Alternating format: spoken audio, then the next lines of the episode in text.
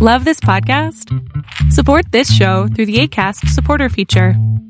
It's up to you how much you give, and there's no regular commitment. Just click the link in the show description to support now. Hey, I'm Ryan Reynolds. At Mint Mobile, we like to do the opposite of what Big Wireless does. They charge you a lot, we charge you a little. So naturally, when they announced they'd be raising their prices due to inflation, we decided to deflate our prices due to not hating you.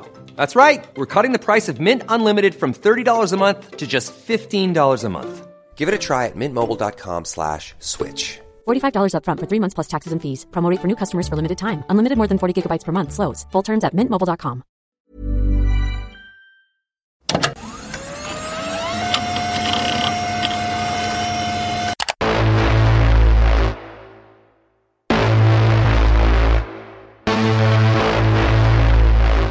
People live in a world of their own making. Frankly, that seems to be the problem.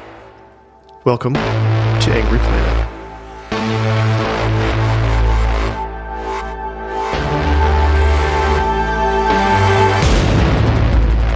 Hello and welcome to Angry Planet. I'm Jason Fields. And I'm Matthew Gault.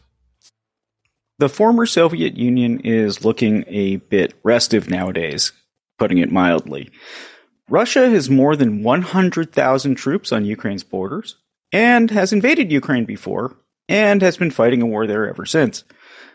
In the last few days, many Americans have learned there is a country called Kazakhstan, even if they can't yet find it on a map. And Russia is playing a role to prop up the authoritarian government there. To help us understand what's going on, we happen to have the perfect guest. William Courtney is the former ambassador to Kazakhstan and is now a senior fellow with the RAND Corporation. Thank you so much for joining us. Sure, happy to. Can you describe Kazakhstan when you were ambassador, sort of the character of the regime and maybe even the people? Look, Kazakhstan is a vast country in Central Asia on the border with Russia. It's as large as all of Western Europe combined, or as large as uh, Texas times four and a half. People are nomadic by tradition, but friendly. They were very open to uh, the outside when the Soviet Union collapsed. I think they felt that their candle had been snuffed out by Soviet Union for so long, and so they were thrilled to be welcomed by the outside world. The people, uh, well, maybe uh, as part of the nomadic tradition, tend to be friendly, self reliant, willing to be pragmatic. They're not given to ideological uh, spasms, if you will. Decentralized power is uh, more a nomadic uh, tradition. So, as a result of this and other other things, the United States, the West, uh, developed good relations with Kazakhstan right at the outset. Uh, and our focus initially was on helping Kazakhstan get rid of a nuclear weapons legacy that it wanted to abandon and to help it attract uh, Western energy investment, which it very much uh, needed. Now, it's been ruled over. I know it sounds very dramatic when you say ruled over, but the person who's been in charge has been in charge since the Soviet Union ended. Uh, a guy named Nursultan Nazarbayev. Uh, can you talk a little bit about him and his role in the country? So Nazarbayev was a remarkably pragmatic leader. In many ways, he was the most skillful of the post-Soviet leaders. And we see this in the results for Kazakhstan.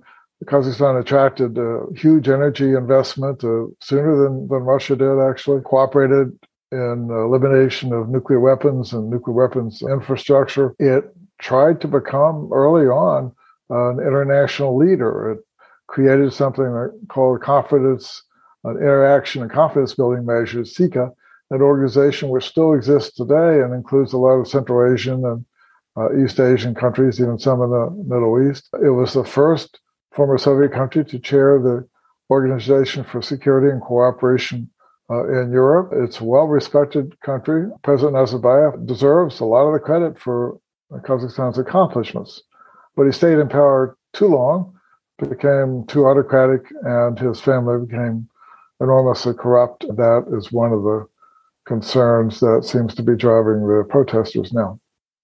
He stepped back officially three years ago. Can you explain that? Has there been a real transition? Well, there was not a real transition then.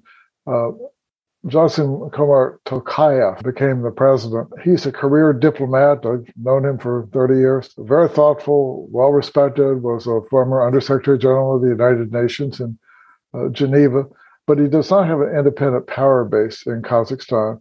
So he's been used as kind of a front person, if you will, by the Nazarbayev power structure. It's not exactly clear why Nazarbayev decided to step down as president, although he retained power as chairman of the Security Council and some some other uh, capacities. But at the time that was done, suddenly the capital of country, Astana, was renamed Nur Sultan, Nazarbayev's first name. And that angered quite a few people in Kazakhstan. Came overnight with no consultation. And then his eldest daughter was elevated to the presidency of the Senate and that also caused a, a stir. So since that time, about two years ago, there have been persistent uh, but small scale peaceful protests uh, in Kazakhstan. What has happened recently, though, is there, let's say, there's been a spark, if you will, and that has led to countrywide protests on a far larger scale than Kazakhstan has seen since it became independent 30 years ago. Have the protests been violent? Um, on the protesters' side to start off with? The vast majority of the peace protests have been peaceful protests. Uh, there have been some violence, but it's not clear that was carried out by protesters uh, or carried out by some organized uh, other uh, entities. There's a little bit of lack of clarity, but we still see large scale peaceful protests throughout the country. And people understand in Kazakhstan that's the most effective way to express their view. There was at least I read this uh, morning, a shoot to kill order issued by by Tokayev against protesters. Do you think that first of all, do you think that is true? And second of all, do you think that's something that the military is willing to carry out? Uh, that order and his decision to to mass security forces against peaceful protesters in Almaty, the largest city, uh, those are both signs of a desperate regime. And I don't know the circumstances of the security forces, but the fact that Tokayev called for Russia to send in some military forces to help back up Kazakhstani security forces suggests that Tokayev and the, the Nazarbayev power structure, if you will, that they're concerned about the loyalty of their own security forces and they wanted to show that you know, Russia was backing up the, the existing authority in Kazakhstan.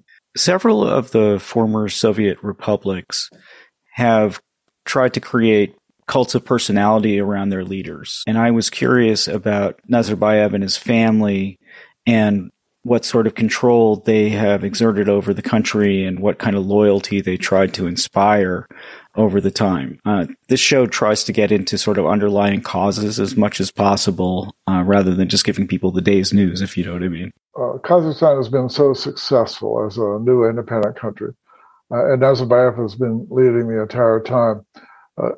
Nazarbayev deserves a lot of the credit for the success. He's been a pragmatic leader. He's fostered economic reforms early on, uh, close cooperation with the West good relations with Russia and China, which the West encourages. He has been behind a policy of promoting tolerance, ethnic tolerance, national tolerance, religious tolerance.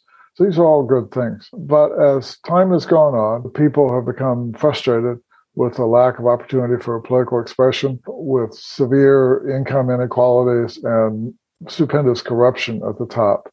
You know, Nazarbayev, no one knows how many billions he has, but his three daughters are all billionaires uh, and others close to him are extremely uh, wealthy.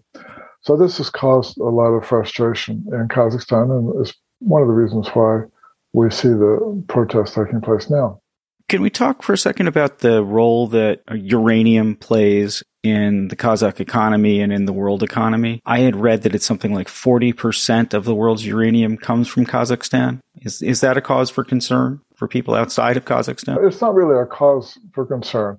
So Kazakhstan's most valuable mineral resource is uh, oil on the edge of the Caspian Sea and just inside uh, the territorial waters in the Caspian Sea. But uranium also is very large. In the Soviet period, a huge uranium mine was developed to feed the Soviet uh, nuclear weapons program.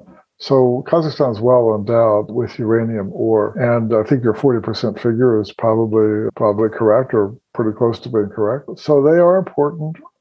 I would imagine that however the government develops, uh, whether there is a continuation of something resembling the Nazarbayev power structure or whether there's disruptive uh, political change, the country will be keen to continue its oil exports and uranium exports because they're important sources of hard currency for the country. Can you explain kind of Russia's position here? Obviously, you know, if you again you look, go and look at the map, I'll kind of illustrate this for people at home who may not know. Kazakhstan shares long border with Russia. It's kind of situated between it and China and some of the other former Eastern Bloc states. What what do you think Russia is thinking right now? So Russia and Kazakhstan have long had good relations. And this has been important for Kazakhstan because, unlike, say, Ukraine, which has neighbors that are members of the European Union, it has ports that, so it's Odessa, the biggest port, so ships from Ukraine can reach any place in the world. Kazakhstan is landlocked. It's the largest landlocked country in the world. Almost all the train and uh, roads uh, out of Kazakhstan go through Russia. So, uh, and a lot of oil is exported through Russia to a port in the Black Sea called Novorossiysk and then exported on ships. So Kazakhstan, for economic reasons, has to maintain very good relations. Another reason is that there are a large number of ethnic Russians in Kazakhstan, fewer than there were at independence, but still a significant share of uh, po- population, a minority share to be sure, but but a significant share. So, in order to maintain the territorial integrity of the country, Kazakhstan has had every reason to cooperate with Russia in that area. So, what we've seen, for example, the frustrations between Ukraine Russia, we just haven't seen that with with Kazakhstan. Uh, and that's been a pretty uh, pretty healthy development for Kazakhstan. But now is a time of testing. If Russia were to overreach. For example, several of the northern regions of Kazakhstan have significant Russian minorities. There are ultranationalists in Russia who say that those regions should be brought into Russia. If Russian troops that are being sent there now were to go to those regions, to, to the other Russian troops sent there, this could cause a, a major crisis that would have international repercussions. Do you see that as being likely? Actually, what do you see as the likely outcome? So I don't think that see that as being likely because any government that comes to power in Kazakhstan, including an alternative government, a more democratic government, if you will, is likely to maintain good relations with the two giants who are, or which are their neighbors, Russia and China. No government would have an incentive to disrupt those relations in a major way. So I don't think Kazakhstan is going to give Russia an excuse, if you will, to try to seize some of the some of those uh, oblasts. But the political dynamic in Russia has changed uh, in recent years now, and so stronger nationalist, irredentist, even chauvinistic elements tend to have greater influence. The kinds of motivations that we see that have, appear to have driven Russia to station over 100,000 troops on Ukraine's border and you know, potentially threaten another invasion of Ukraine. Some of those motivations could have adverse impact on how Russia deals with Kazakhstan. There's just a lot of uncertainty about that. Hey, it's Danny Pellegrino from Everything Iconic. Ready to upgrade your style game without blowing your budget? Check out Quince. They've got all the good stuff shirts and polos, activewear, and fine leather goods all at 50 to 80% less than other high-end brands. And the best part? They're all about safe, ethical, and responsible manufacturing. Get that luxury vibe without the luxury price tag. Hit up quince.com slash upgrade for free shipping and 365 day returns on your next order. That's quince.com slash upgrade. Cool fact, a crocodile can't stick out its tongue. Also, you can get health insurance for a month or just under a year in some states. United Healthcare short term insurance plans, underwritten by Golden Rule Insurance Company, offer flexible, budget friendly coverage for you. Learn more at uh1.com. Well, that brings us very nicely to a conversation about Ukraine. And I think the what's really uh, driving my interest right now is how NATO is potentially going to respond to events in Ukraine. First of all, do you consider a outright invasion likely at this point? A great theorist of international relations, Hans Morgenthau, wrote a textbook called Politics Among Nations, and one of his first pieces of advice was not to make predictions. That's a wise piece of advice. So I don't want to say make a prediction, but Russia has amassed forces near Ukraine's border beyond what would normally take place for a military exercise, even a large military exercise. Some aspects of that force posture include activities that you would have if you wanted to sustain uh, large scale operations, including military field hospitals, uh, for example. So Russia has certainly postured itself to expand its invasion, if you will. In 2014, when President Yanukovych, who became hated by the population, he fled office uh, in the wake of peaceful protests in the Maidan Square in downtown Kiev. That came as a bit of a surprise to the West and, to others. And so the West had formulated a policy. But over next six months or so, and then after the Russians shot down a Malaysian airliner over eastern Ukraine, the West came together, it was pretty united in imposing sanctions against Russia for its invasion of Ukraine. And in that case, it was a seizure and annexation, Russia of Crimea, and then starting a war in eastern Ukraine, which has continued to this day. This time, however, the West is fully prepared, as you've seen in media reports. Uh, President Biden, European leaders, Secretary of State Blinken, and his counterparts. There have been a large number of consultations and the statements coming from Europeans are just as tough as from Americans in opposition to another Russian invasion of Ukraine. Often in the past, in the Soviet period and after, uh, Moscow thought it could split Europe from America, that Europe would be a softer target. Um, that's not the case now. And so I think probably people in the Kremlin are thinking hard now that uh, economic sanctions that would occur could be quite uh, devastating for the Russian economy. And if it were to carry out another large scale invasion of Ukraine, you know, Russia would become a pariah uh, in the West. And I don't think that's what most Russians want. I wonder about the pariah status and how long it actually might endure. We had a recent conversation uh, on the show about Syria, and Syria crossed every red line that was put in front of it. And now Assad has been welcomed back into the Arab fold. I'm just wondering, especially when you have such a large player as Russia, how effective can sanctions be and how long can they actually last? Well, it's a good question. You know, with regard to Syria, the uh, civil war there, the ISIS, uh, Russia's involvement, Hezbollah, uh, Iranian supported militias from Iraq, uh, Iranian forces uh, as well. That's been really a test tube for extreme violence for a number of years. And in great part because the U.S. led the opposition to ISIS and elimination of ISIS, that's made it easier for Bashar al Assad to regain control of most of his country, but he doesn't have control of all of it.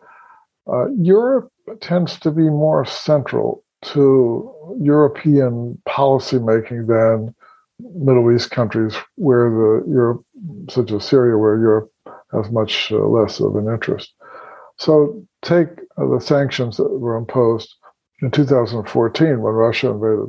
There are various estimates, but they're generally around one to two percent of GDP, gross domestic product growth, has been uh, a decrement to Russian uh, economy as a result of that, and that's that's cumulative. If there were to be larger invasion and, and more sanctions, more thoroughgoing sanctions, Russia's banks could lose access to the Western financial industry, for example, which would, would be devastating for Russian uh, banks.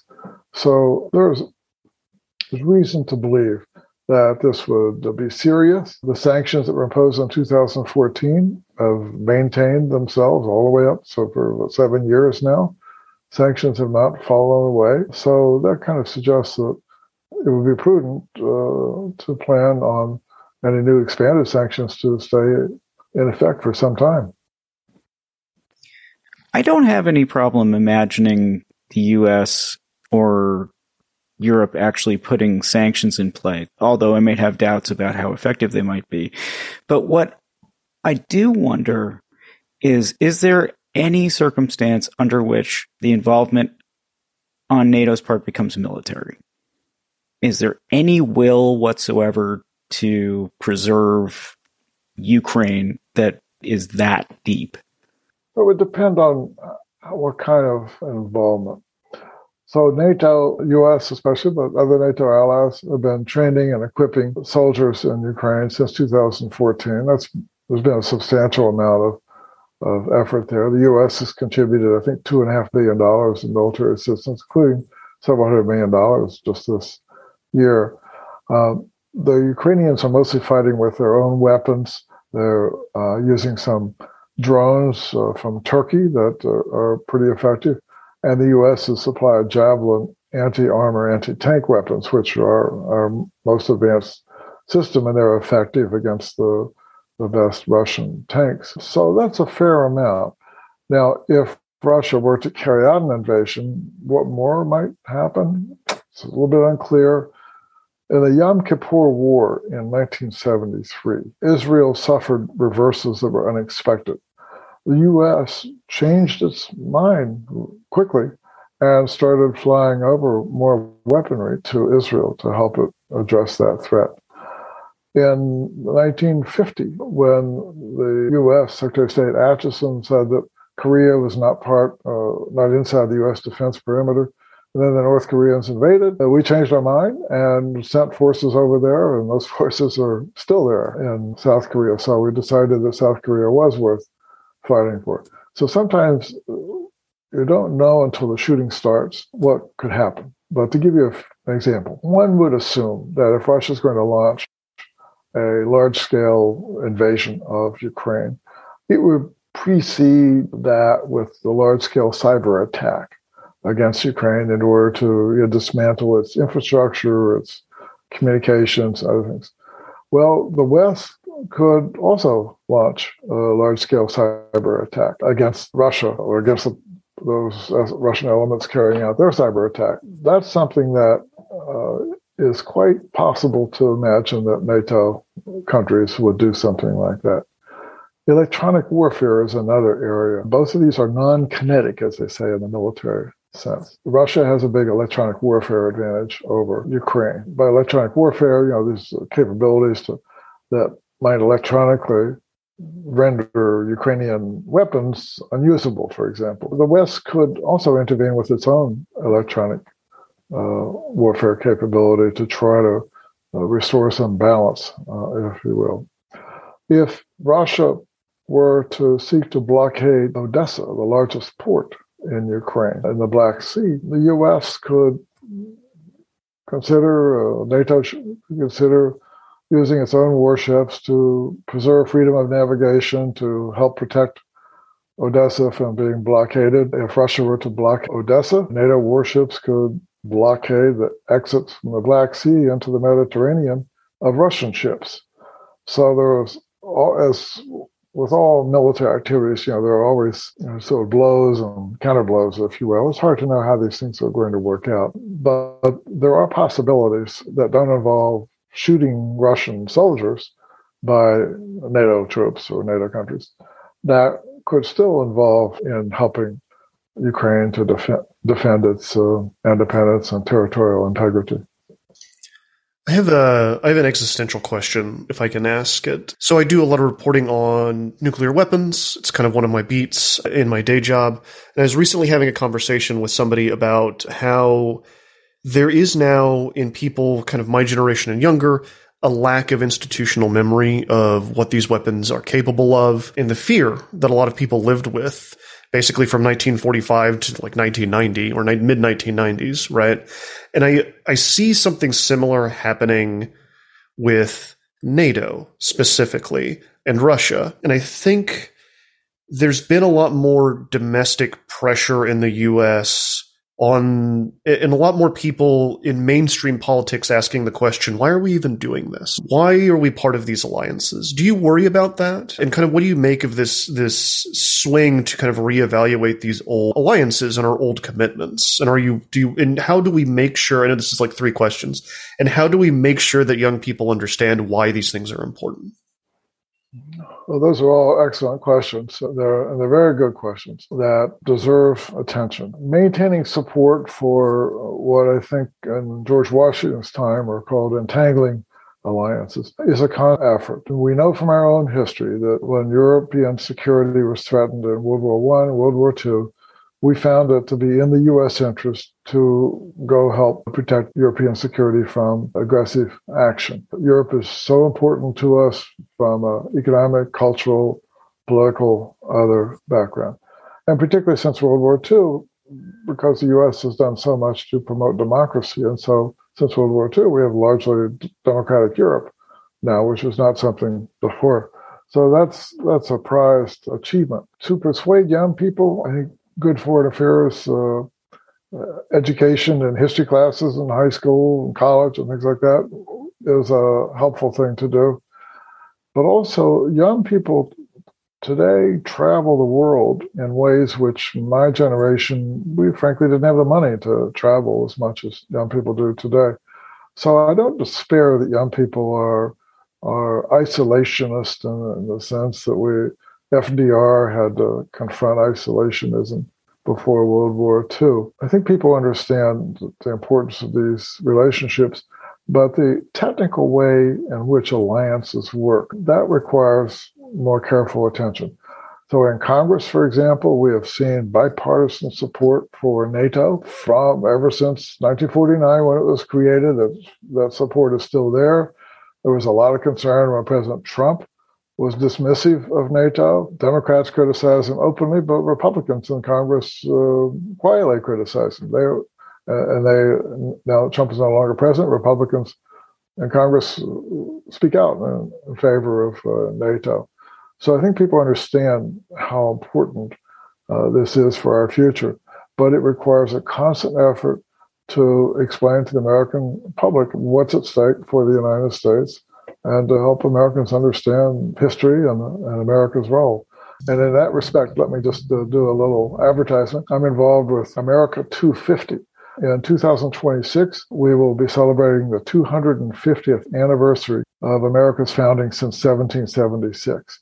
So I think over the next five years, we're going to see a more active effort, which uh, NGOs, uh, civic groups, others, and hopefully in Washington will help try to encourage Americans to pay more attention to understand our history, including how our independence came about in great part because of support from allies, uh, you know, the French fleet at Yorktown, Virginia being the most prominent example. At the risk of making you sound undiplomatic, do you think there was any legitimacy to Trump's complaint that some of the NATO allies are not pulling their weight? So both Democratic and Republican presidents, secretaries of defense, have expressed concern about this for quite some time. Uh, Robert Gates, who was Secretary of Defense for George W. Bush and then later for Barack Obama, gave some pretty stark speeches in Europe about the importance of Europe spending more on defense and spending the money more effectively too. So this is a, a real issue. I think probably a lot of Americans have become a little bit more fed up that Europe has not done more for its defense. On the one hand, Germany is probably our most important ally. On the other hand, it spent 1.2% or something like that of its gross domestic product on defense, much lower than the NATO agreed uh, criterion of 2% of uh, GDP. So this is a complex uh, issue. Again, like civic consciousness about the importance of NATO, we need constantly to help people understand the commitment that America has to NATO, and we need to work with our NATO allies to be sure they spend enough on defense. William Courtney, thank you so much for joining us today and taking us through all of it. You're quite welcome.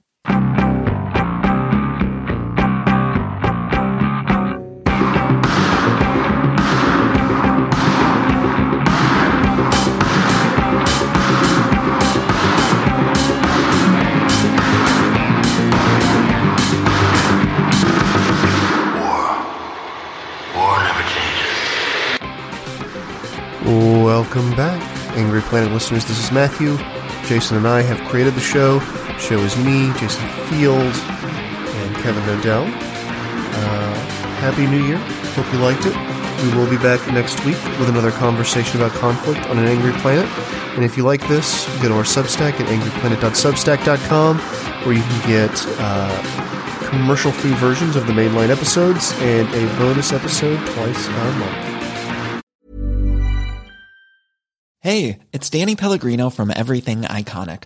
Ready to upgrade your style game without blowing your budget? Check out Quince. They've got all the good stuff shirts and polos, activewear, and fine leather goods, all at 50 to 80% less than other high end brands.